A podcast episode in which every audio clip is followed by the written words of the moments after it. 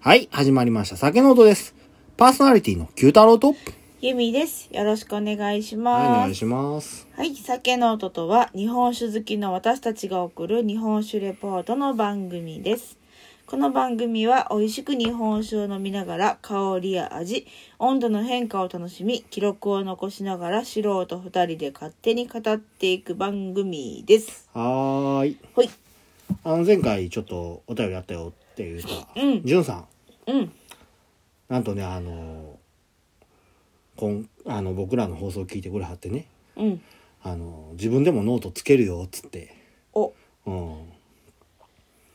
言うて、や、あのーいいねうん、しようというふうにされてるようですよ。嬉しいですね。まあ、あの、まだ香りや舌触りや味を言葉で表現することは難しいですが、つって。 うん。私らもそうよ。酒の音さんを聞きながら学んでいきたいと思います。やめといた方がいいと思うよ。あの、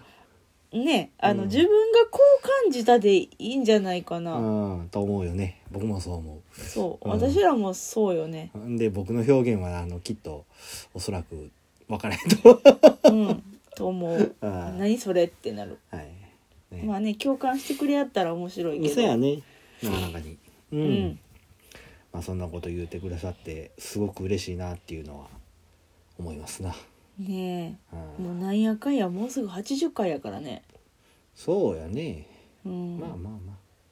あ100回とりあえず100回を目指してあ、今の目標回ね。そうなんえ、ちゃ うの。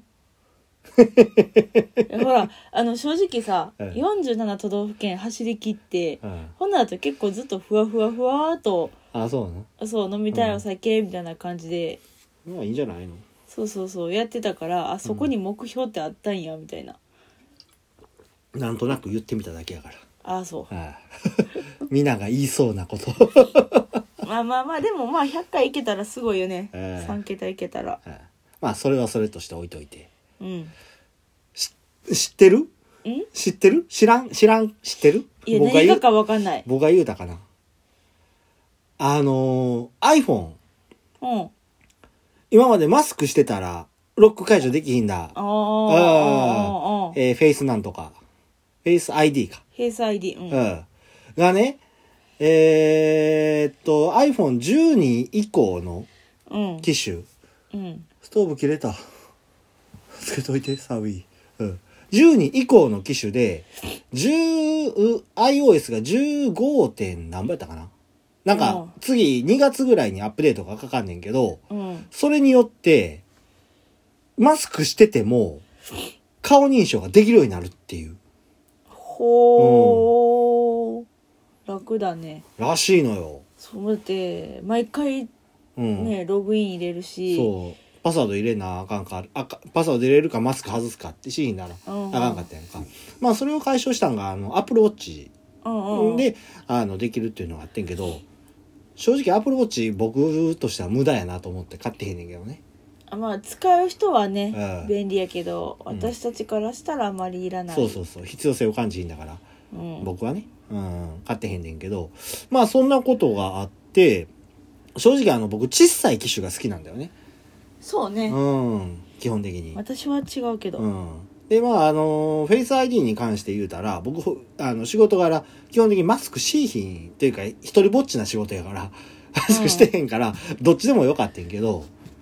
あのずっとまあ指紋認証が好きやからっていうのでねあの SE2 を使ってたんやけどうん、これを機にちょっと変えてもいいんかなと思っておで1213やったらまだミニが出てる14からミニないらしいんやけど、うおん、1213やったらまだミニがあるというところで、うんちょっとお安くなったタイミングで買えんのもいいんかなと思って。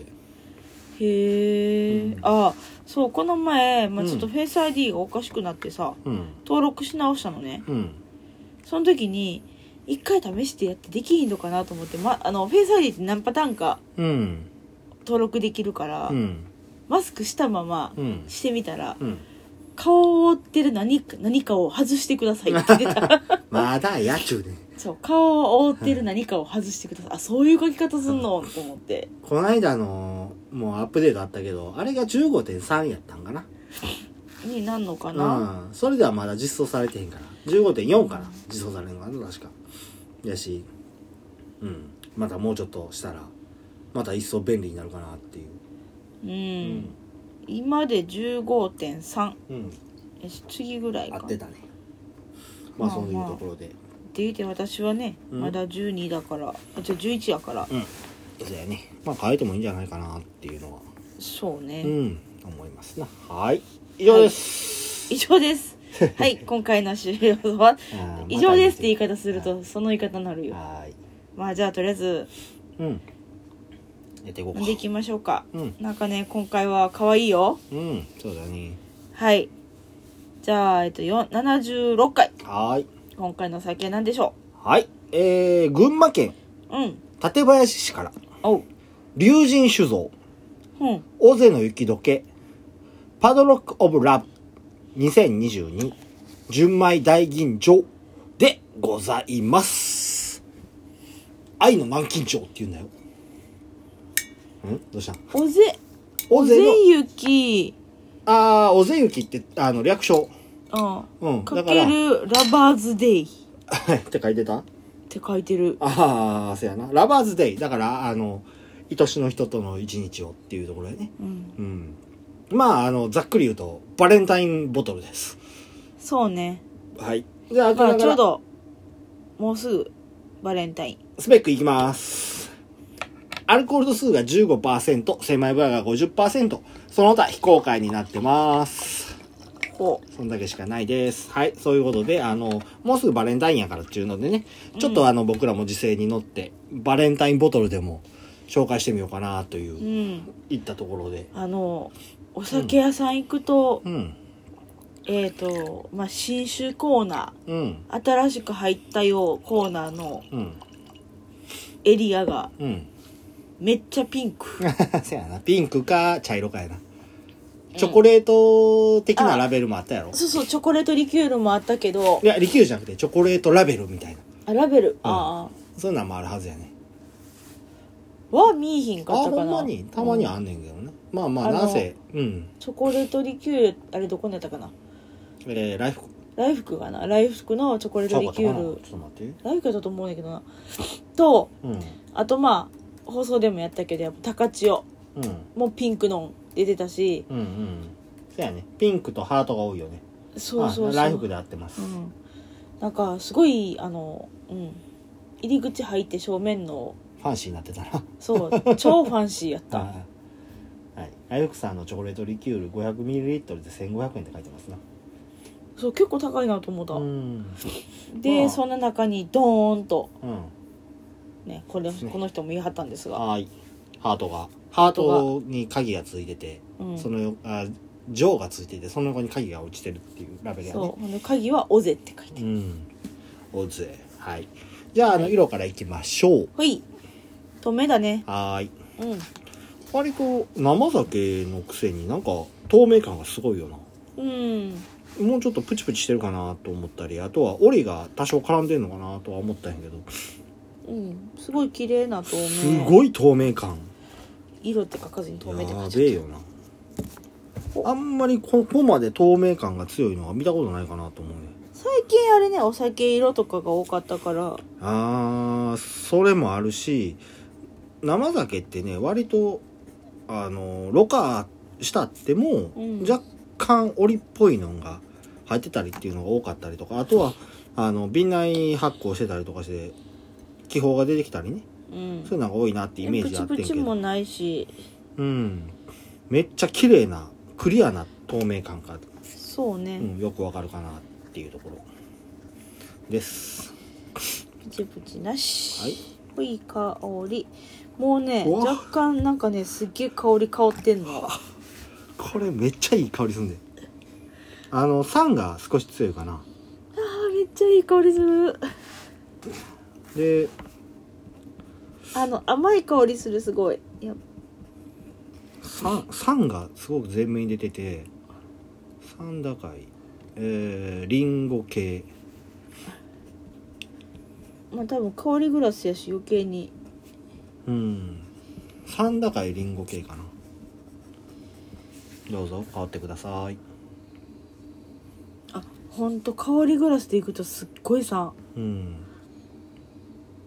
やっぱりこれは香りグラスの力すごいよねって思うわうんうんね香りグラス別にねあのわざわざリーデルノンとか買わんでも口の細くなったずんぐりとしたようなグラスでうんうん十分香りかけるよね、最近なんかうんちょっと流行りなのかいろんな店でこの形のグラスが出てるあほんまうんまあうち今使ってるのは足のないタイプでねう、うんん、ずっと使ってるけどこれは引き出物でもらった 4°C の、そうそ うそうグラス、そうやけどいやあのまあこの香りグラスと横にまあ普通にこれから飲む用の、おちょこねね、おちょこに入ってるけどおちょこの状態でもすごい香ってくるあのあそうなんねそれはうんこの酸の香りっていうよりもうん甘い華やかな香りがなるほどなるしてる全然ほどああまた大丈夫うんで今回大吟醸やからこういう香りグラスで飲むの方がいいんかなとは思うねんけどまあ僕は蛇の目でいきますわまあまあいつもねうんほんまあのあれよねあの、飲むもので変わるよねああそうやね飲そむのグラスとかあとそれこそ口当たりだけでもうんグラスの厚みとかでも変わってくるし変わるあのーストレートだったり、えー平杯型やったりう、うんん、全然違うからねそういうので、そう面白いよねうん、ただまああのー例えば大吟醸グラスって書いてるからそれで大吟醸のしか飲んだらあかんとかっていうわけじゃなほくんてじゃねないしねうんいろんなんでいろんな楽しみ方っていうのもできると思うよなんか昔買ったよねうんあのプレゼントでああもうたねそうんいろんなう形ちのっちゃいちっちゃいおチョコやけど4パターンぐらいあったのかなちっちゃくないよあれであれだよな普通のサイズやね、うん4パターンぐらいのそうだいねろんな形の、うんはい面白いねあれもはいじゃあうい次舌触りいきましょうほいああ多分さらりでいいはずうんうんさらっとしてるねサラリやなうん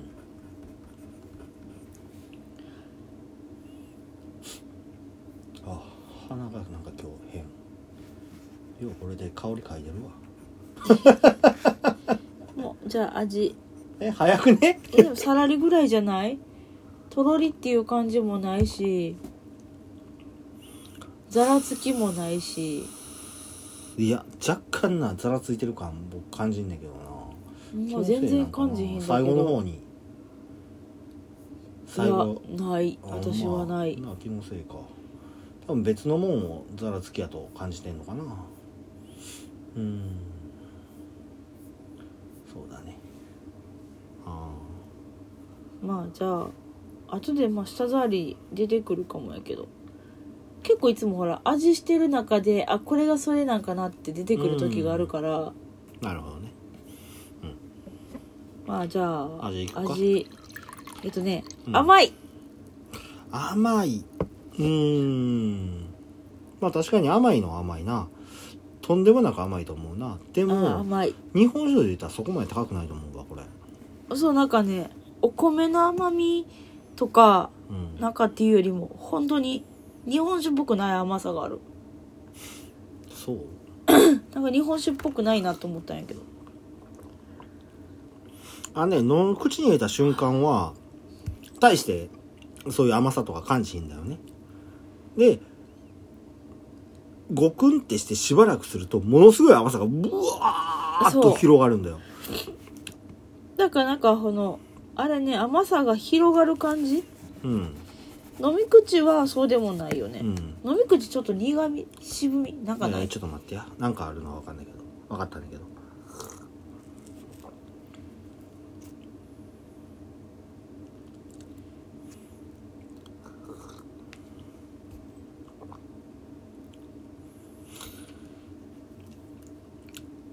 香ばしさ。おおまたその不思議なのが出て きたあのね、何回前か合わせたけど、いつやったかな。パンの味がするって言うたことがあって、あーなんか聞いたな同じ系統かなと。うん。結構前やけどまあまあいいやうん、パンのなんか言っ味てたがする何それって言った記憶はあるけど、星島やったかなえー、じゃないかなうんとうんと えでも今年入ってからやないや去年です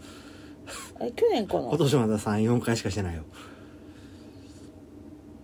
いやそんなことないかもうちょっとしてるな星島えー、59回ノートいない59がえらい前やん、うん、ギリギリないわほんま。あ、ほんまやな。じゃあ違うのかななんかな、あの、パンの味がする。やっあぱ本り。当うん。それがうまみなのかなかもしれんね。でそそれがあるからやと思うねんだけど、その香ばしさみたいな、が少し感じられるのかなって僕は思ったね。で、甘さは、あの、割と、中ぐらい全般、真ん中全般ぐらいからやってくるところはあって、うんで、ちょっと待って一番最初にちょっと若干酸ないいちごやな。あいちごはわかるうん甘い熟したいちごあじゃあ最初から。いちご感が、その多分酸もあるんやろうけど、うん酸と甘みでいちごを連想させるのかなっていう感じ酸味プラス甘みうん。イコールいちご。がきていちごっぽいうん。で、そのベリー感っていう、その独特の、ああいう甘さって言ったらいいのかな味わい。うんみたいなのもなんとなく似てるところはあるんだよね。うんで、その後パン感が来るっていうね。パンが私いまいちわからんのよな香ばしいというか、うん、そうやな少し口に含んで置いとくとパンの感じが出るのかなうまみなのかな多分だわかんねえな、うんけどちょっと若干苦みうん、苦味は渋み苦み軽くあるそうやね苦みくるね、そここまのでいちごの後にちょっと苦みがくるそこまでむちゃくちゃ強くはないんやけどそやな苦味軽く苦みで渋みはまあ最後にほんまの軽くあるぐらいかなとは思うんやけど、まあ苦みがこれパンなのかなパンっぽい多分ここやろねいちごジャムブレッドって感じかなあ あわかる気するなんかでも本当に飲んでていちご、いちごうんいちごやなうん、うでもこの軽く苦みとかこの若干の渋みがあるからん、うん、飲めるけど、うんこれなかったらひたすら甘い酒なあでもなそこまでなあの実は嫌ではない違うね甘さって強くないんだよねこの酒なんやろね甘くん感じるんやけどであの辛口好きの人には多分翔さんとかはもうああもうあーもう無理なやつやねもういいですっこれて言いそうな感じの、そういう甘さはあんねんけどあの日本酒っぽくないなんか私の中うで、ーん飲みやすいからそう思うだけなのかなまあまどっちかとあんま日本酒っぽくないんだけあど、まあそんでいいんじゃない何いや僕としてはこういう酒も飲んだことあるよねっていうのがあるからああもうひたすら甘いとかいうのもあったけあどーじゃなくてその日本酒の味わいとしてうんこういうのもああった記憶はあるからぽくないって言われてもいや飲んだしって思うところはあるんだよねあうんやっぱりあの米と工房で作られてる、うん、砂糖水なのかなっていうところかどんなだけやったらこんな甘く感じんねやろすごいよねうんあちょっと待ってえっと軽く苦味とうんでえっと最後の最後でほんの少しの渋みそうだねそこまで後に引くような渋みはないけどうん渋みがきてで甘さ広がるやなそうだよねさあ残りいやどうやろ広がる苦味の前に広がった甘さがでもここは甘さあきじゃあてるから苦味の前に広がった甘さが余韻を持ち続けるって感じかな残りひ広がるあの甘さがかっこ、えー、広広ががるってるいう最初の方からのがそうそうそう余韻を持ってるっていうとこそうやねろうんうんどうやろうね食中酒としていけるのかどうかデザート酒の方が近い気するけどなうんそうやね僕もそう思うわうんワイングラスで飲んでもいただくのが一番いいかなっていう、うん、そういったところかな特に今パッと思うところで合う食材ってあんまり思いつかへんかなってそうやなうん僕そういうとこ割と弱いからななかなか難しいよえーっねとデザート酒まあでも間違いなくデザデザート酒やなこれをこれを飲んだ後に食欲が増すかって言ったらそうもないしこれに合うご飯っていうのも難しい気がするなクリーム系いやー合わへんやろそうかなうんまあまあいいや難しいところですがそれには、はいまあそんなもんかね味わいとしてはというわけでほんなら龍神さんの話入っていきます龍神酒造でございますほい創業はね南北朝時代とも言われてる龍神酒造になりますまあ、結な構古い南北朝といえば1300年代でうん天皇さんが2人に分かれて覇権を争ったっていうような時代になるんだよね、まあ一応別のソース情報のソースで言うたら、んえーしっかりとその蔵が創業されたよっていうのはうん慶長2年1597年ほというふうにも言われてるんだよねう、うんうんまああのーこの南北朝時代にね武者が現在の群馬県に落ち延びてそこで家を構えうんうん、酒造りの技術を伝えたっていうのが始まりだったっていうふうに言言われてるだからその落ち延びた武者がここの家系のご先祖さんっていうのではないんかなとあーあー、うんじゃあなさそうねなんとなくそんな感じやからだから慶長2年なんかなでも1300年代からも酒造り行われてるよとはいううんうん情報もあったからちょっとそこら辺は分からへんかなとうんまあそれでも1500年代やっと1600年としようかとしても400年以上は続く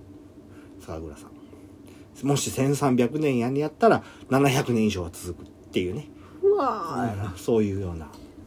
お蔵さんになります、で群馬県の館林っていうところにはねうんうん福島県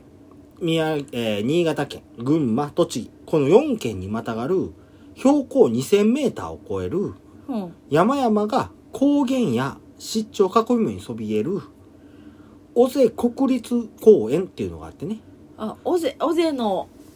うん、あれかそうそうそうそう湿地帯こ時代のやつやんね高知に湿地帯があるっていうね、うんあの有め名っなちゃ綺麗なとこそうそうそうそう行ってみたいとこやわ国立公園っていうののねその山々の麓にあるうん、町っていうところでねこの尾瀬の雪解け水っていうのが溜まってうんできた龍神の井戸を見つけたことによってねこの地に酒蔵を構えて酒造業を始めたっていうふうにほう言われてるんだようんまあそんな名水で醸した酒っていうのはやはり上質でねうん、名酒ともされてで江戸の5代目将軍綱吉に献上したところ龍神の名を賜ったっていうところになるんだよほううんえ確かに水も綺麗な気はするよね、まあ綺麗だろうねうんうんすごくいい水が出る確か軟水系のほうお水やったんちゃうかなっていうしかしまあさらりとしてるっていうのは間違いないと思う、ねで現在の龍神酒造の話になってくるんやけどうん蔵人はおおよそ2 3 0代の若い年齢で構成されてますそうなんやうんまあまああでも若い人っぽいねそやね尾瀬の雪解けシリーズほぼ全てが純米大吟醸で仕込まれてる 上に、うん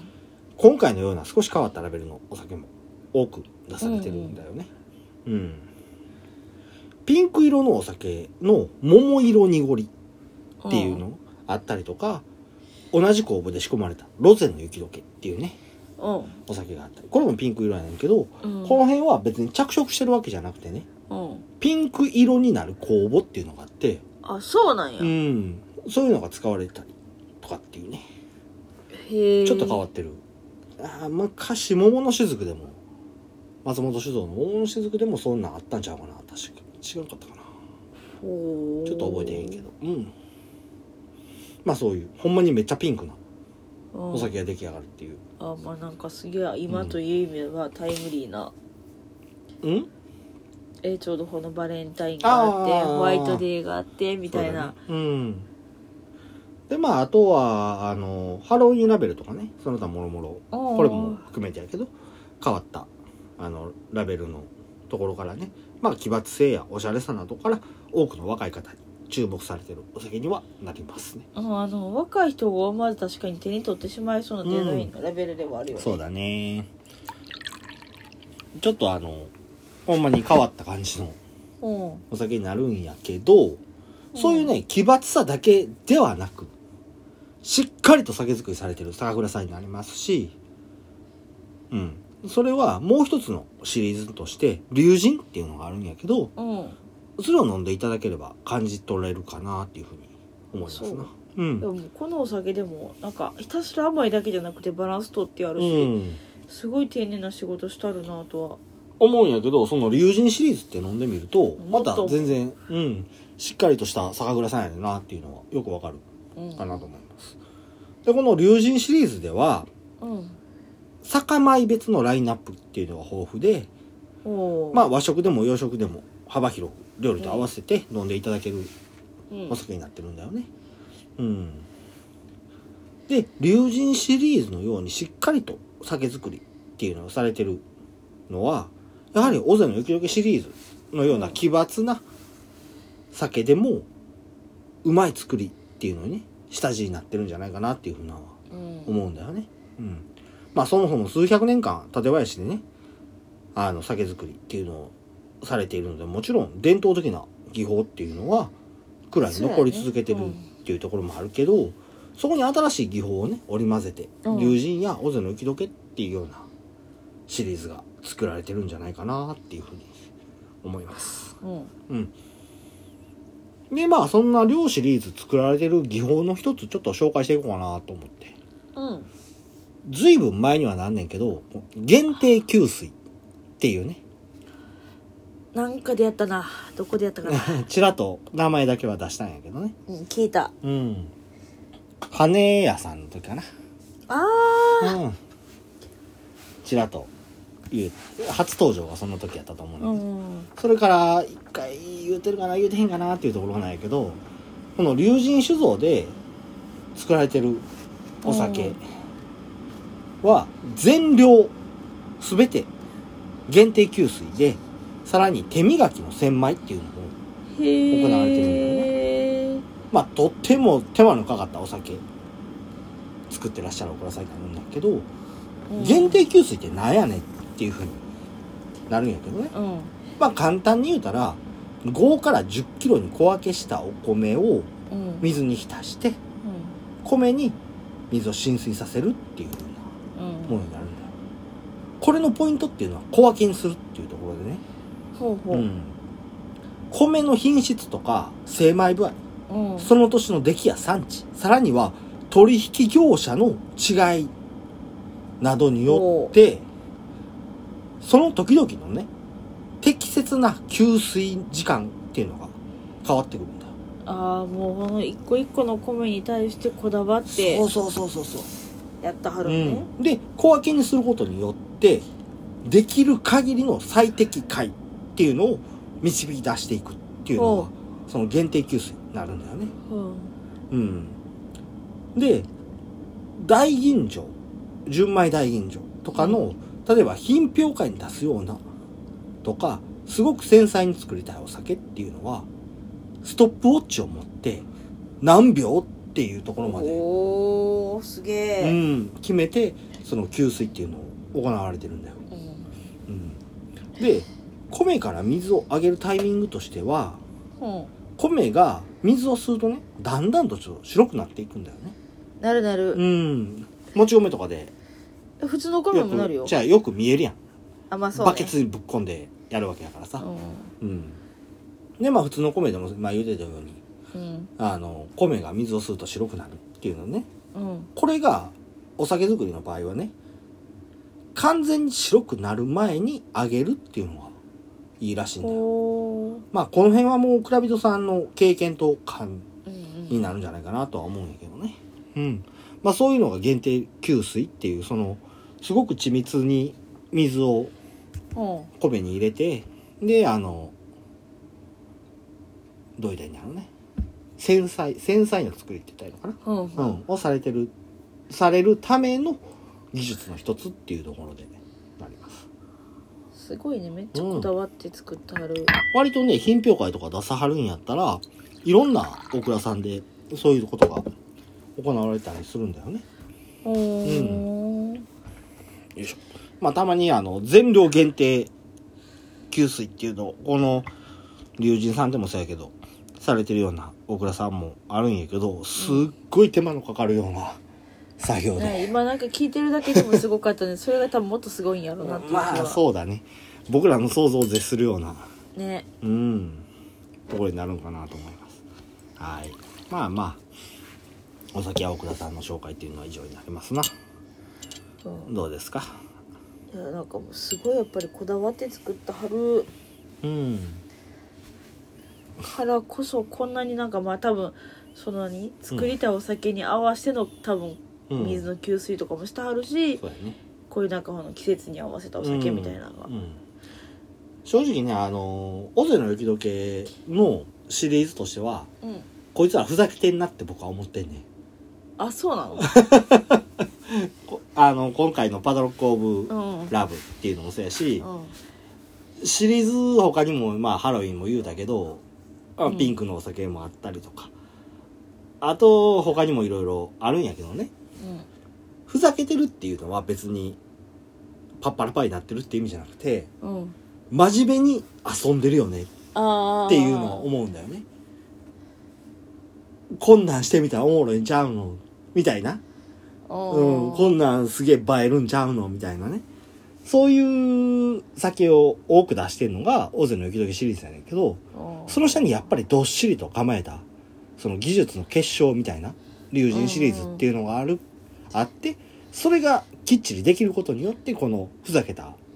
酒がうんしっかりうまく作れるっていう風な、ちょっと言葉悪いけどね。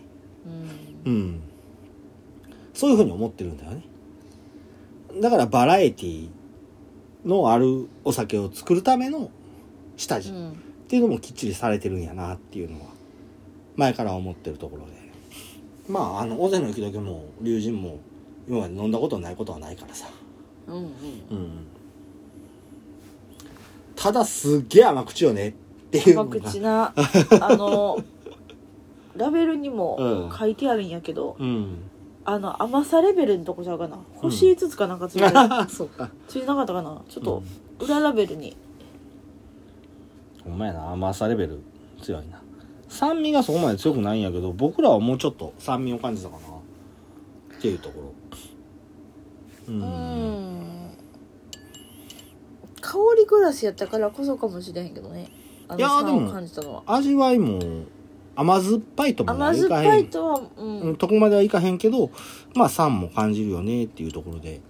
うんそうね甘酸っぱいっていうほど酸味はないけど、うんまあ完熟いちごぐらいには酸を感じたかなっていうそんなところかなよっしゃではお酒温まったんで缶の方生かしてちょっと若干缶怖いなこれそうかな今日鼻がジュルジュルなジュルジュルスコスコなってるねスコスコってああ酸が上がったかな香りうんうん、酸とアルコール感ってどうかなよいしょ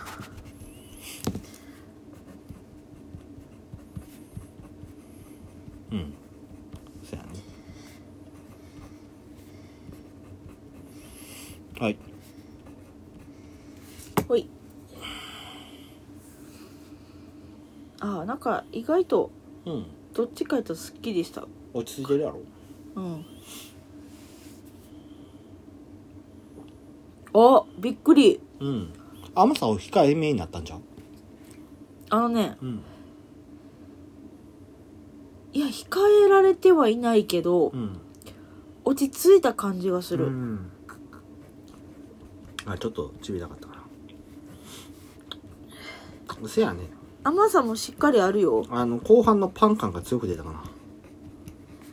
なあるけどなんかうまいこと何抑えられてるというか酸落ち着落ち着いた感じほんまに酸が上がってるねうん、うん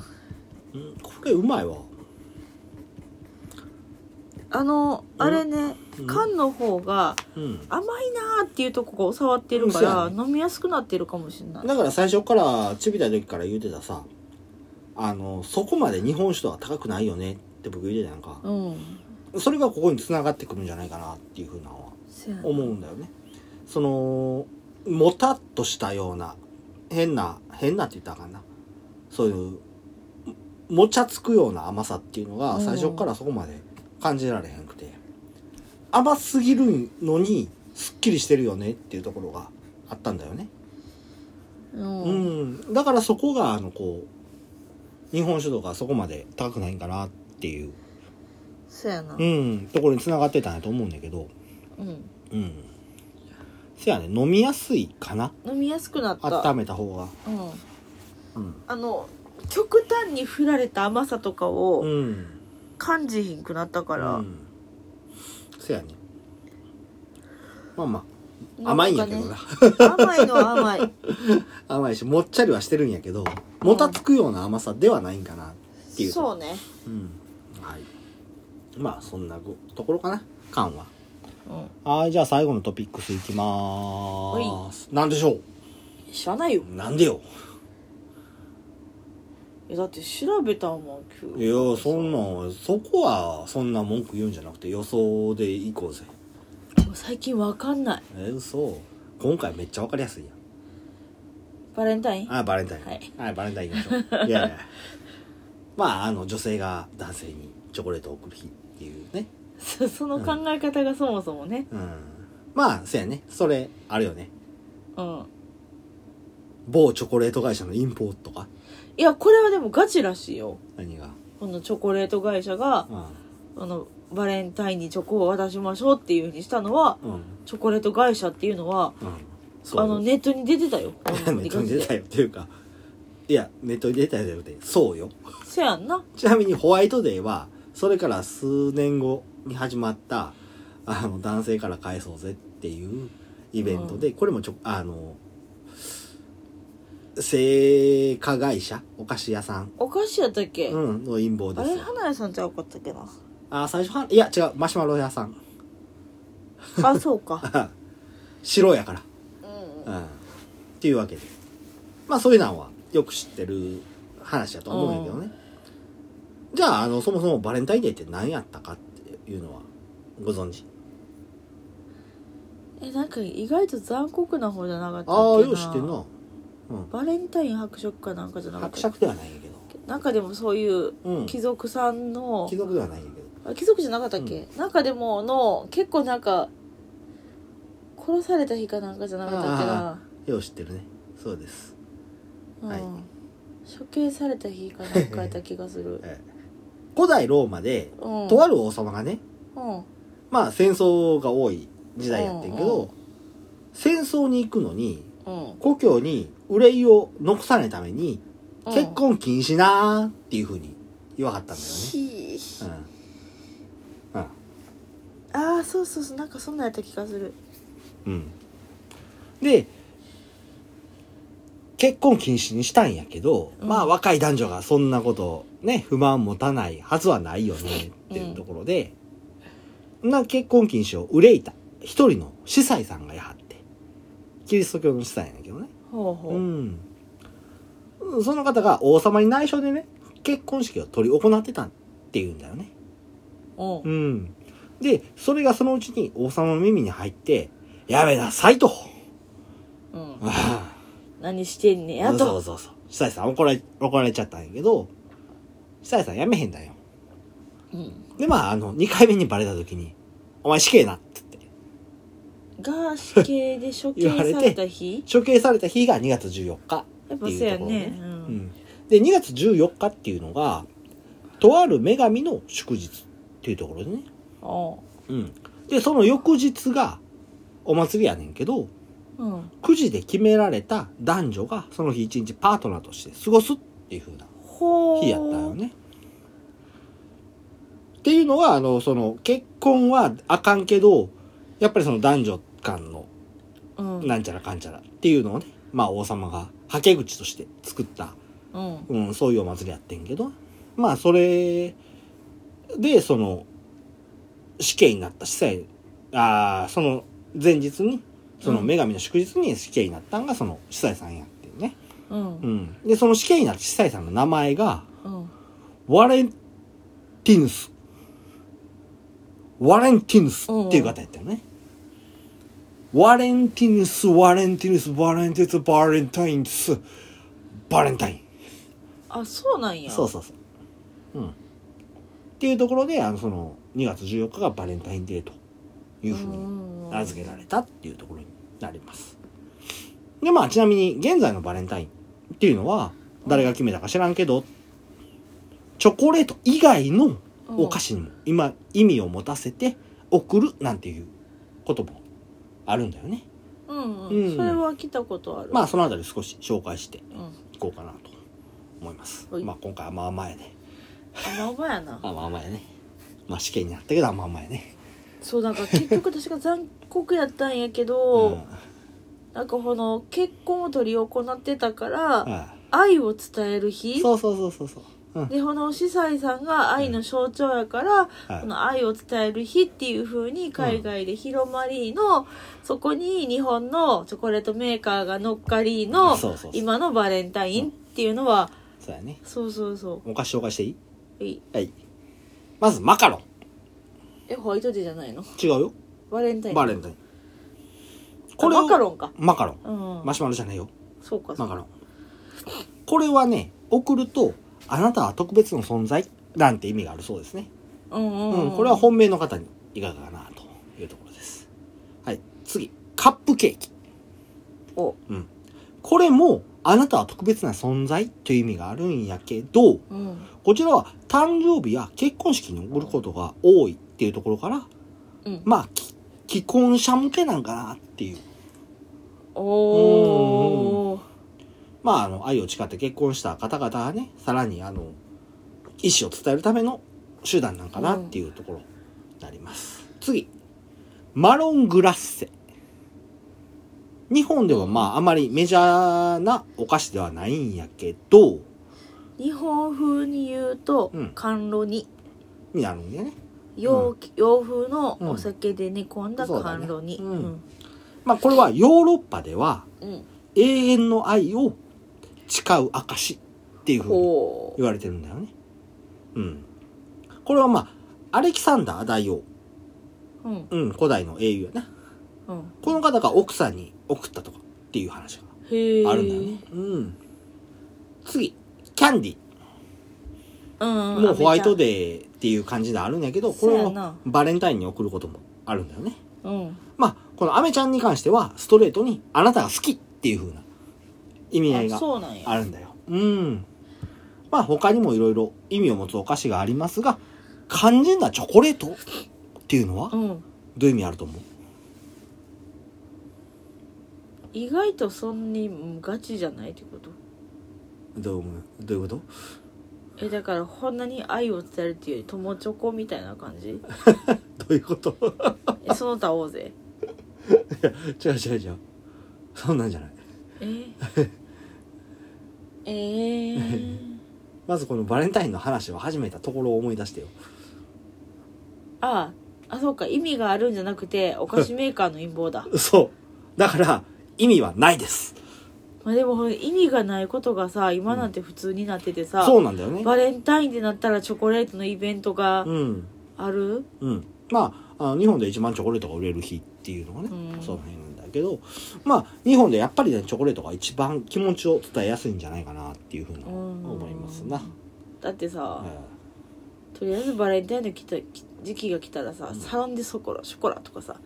なんか有名なさ何パティシエさん呼んでうん実演販売させてとか、そうやもうね百貨店とかの定番やんうんそうやねすごいこう混み合うところやもんね、そうそうそう、うん二度と行くかって思うだけど今年は行く気にならんけどな、まあ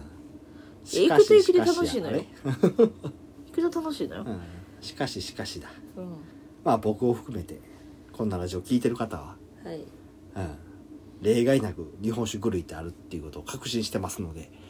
まあ送るそのこはまでじゃない人もいると思 う送るのはバレンタインラベルの日本酒にしておきましょうというところで今回の紹介は終わらせていただきます あでもあなたはそうねそっちの方喜ぶね酒であればいいただまのあ酔っ払いや正直なこの日本酒のバレンタインラベルっていうのは、うん歴史は浅いからね、そうね、うん、僕としてはあのバレンタインの時はバランタインかなっていうのはあ養子の方ね、うんウイスキーね、うん、っていうのは思うけどねいやバランタイン最近値段上がりすぎててさなあびっくりするよねやっぱり昔ねうんあげたことほんまにガチでバランタインあげたことあるけうどんあの時の値段よりも千数百円で買えたからね安いやつちそうそうそょっと上う、がっけてどる、ね、今ねうんそんな値段ではまあで買えもへん一し、番安いんだったら千円台であるんじゃんあーあいやあんま見たことないけどあそなっか、うん、まあそんなところでねバレンタインみんな楽しんでください僕からのまあ提案の一つというところでねそうねそれもまた一個そうだねうん、とはいいうとこで、以上になりますか今日は早いねそうね、うんあそうでもチョコレートであれあるやんん日本酒チョコレートああキットカットキットカットやっけ、キットカットだけじゃなくてうんキットカット売り切れてんのよネットでは買えるああそうなのうんうんあのキットカットの日本酒入りっていうのが売っててね、うんうんうんうんイオンでちらっと見て手に取ってああ何年か前にもろたなーって思ったんやけどそのまま返してその日の夕方ちょっとまたイオン用事があってイオンに行ったらもうなかった全部売り切れてるよみたいなうんちょっと人気商品があってねあのー今までさうんうんこんなにあったかなって、まあ、日本酒に興味が出たからじゃなくてああなかったよないよね、うん最近ウイスキンボンボンの日本酒まあ版そうだねが今年やたら出てるのね、大吟醸チョコレートとかねそうそうそう中にあの奥田さんの名前のチョコレートとか、うんそういうのはもう出てて例のねえなんか今ちょっと日本酒来てると思って たんですよだってチョコレートの時のさウイスキーボンボンってやっぱり洋酒うんうんウイスキそーれこそウイスキーっていう感じやったけど、ん今すごい日本酒系のやつが出てきてるそうやね増増ええてるてねきてる、じですそねうそうそう、はいなかなかあれを買う気にはな らんけどうち美はう味しくなさそうやしねちは中身と外身は分けて食べたい 派まあ酒飲んどいたらいいよ、いやそそういうふうに言うとまた語弊はあるんやけどねそうなのそう私は基本的にバレンタイン買いに行く時は自分が食べたいのを買ってるかな、では僕は自分が飲みたいのを買おううん、でいいと思うあいやでもなんかだから美味しい自分が食べたいとか可愛いとかうんそういう楽しみ方もあると思うし私はどっちかっていうとそれで見に行ってる感じはあるからちなみにその女性から男性っていうのも日本だけらしいよ、うんううんん、それは知ってるかねだあの海外では男性からも気持ちを伝えるためにそうそう花を贈るなんていう風習があったりねうんまあまあまあそんなところで今日の放送終わりにしましょう、はいということで今日は甘々な、あまあまあやねうん、お酒でしたがうんまあ本当にね放送の中で言ったみたいにこの、まあ、バレンタインのうん一個として送るのもうん、うん、またこれもねちょうど今あと1週間そうだよねぐらいかなうん日にち的に言えば、ね絶対いやあそれともまた10日かな10日かだから来週の週末に買って月曜日だからうんちょうどいいぐらいそかうねなちょうどいいくらいかなうんまだあると思ううん。ネットでは割と、ネットではね売り切れここがの増えてきてる。酒蔵あそうなの、うん酒蔵さんねおのお酒屋さんに書いた時にどんだけあるかまあでもうんいろんなね、お酒屋さんの出てるからそうやね。もう高千穂もがっつりもうドピンクなあああったよね、うん、出てたよちょっと売り切れが増え始めてるのでその辺だけはごそう注ね意くださいというところですかねまあそのねあえて日本酒を送るのもう一ん、手かなとうん、思いますので、はいぜひぜひそんなんもちょっと楽しみにねうんお酒屋さん行って覗いてみてください、まあ日本酒狂いばっかりやからそれがいいと思うよう んうんってなんやねそんなことはないと思うよ、あるあるそんなことはないと思ううよ、んあのー酒飲んでノートつけようなんていうやつは絶対日本酒類やねそれを放送にしてた私たちはどうなるんだあ狂ってんねよもともとはいということで今回は最後までこれで終わ りかないやね何回も終わり終わり言うたけ死どに死に滅裂やと思それってほんまさやでちょっともう落ち着かへんよはい終わらせ、はい。ということで、最後までお付き合いありがとうございました。うんはい。ツイッターやっております。ご意見、ご感想など、ぜひツイート、またダイレクトメッセージの方にお待ちしております。はいメールアドレスもあります。そちらの方にもぜひぜひメッセージお待ちしております。はいまあね、今回みたいにね、私たちの聞いて、うんやってみようと思いましたっていうのもすごい嬉しいし、うん、そうやねでも本当に最初も言ったけども、自分の感覚でこんな感じねって、そうそうそうあの一生懸命言葉を作って残すよりも、自分で感じた直感でそうよねノートを作っていく方が後で自分 が見返した時にうん「えこれってどういう意味やったっけ?」ってまあなんせ味を思い出せるっていうのが一番大事なところやから、そうあのやっぱり自分の言葉で残すのが一番いいのかなっていうふうには思いますなあでも基本的に私たちも自分の言葉で残してるんやけどうんたまにテンション上がるとなんかちようわからんこと言うてる時があるからさそんなことないよいやなんかいろいろ言葉を発掘あの作ってるよトロサラとかなるほどテンション誰々でもそれ言えるあそうはいはい。ということで、ね、その辺のメッセージとかも、うんね、あの、やってくれはると楽しいなと思うし、うんぜひぜひやってみてください。はいということで、えっ、と、メールアドレスうんお伝えしておきます。さけのうと2020アットマーク Gmail.com うん sakenote2020 アットマーク Gmail.com です。うんぜひぜひこんなお酒こういう風にしてみたよっていうようなね酒の音交換とかもできると面白いかなとああなるほどねこういう風に感じたよみたいなのねう送ってくれはってもちょっと楽しいかなと思うので、んうんぜひぜひお待ちしております、ということで今回の放送おしまいですありがとうございました、バイバイ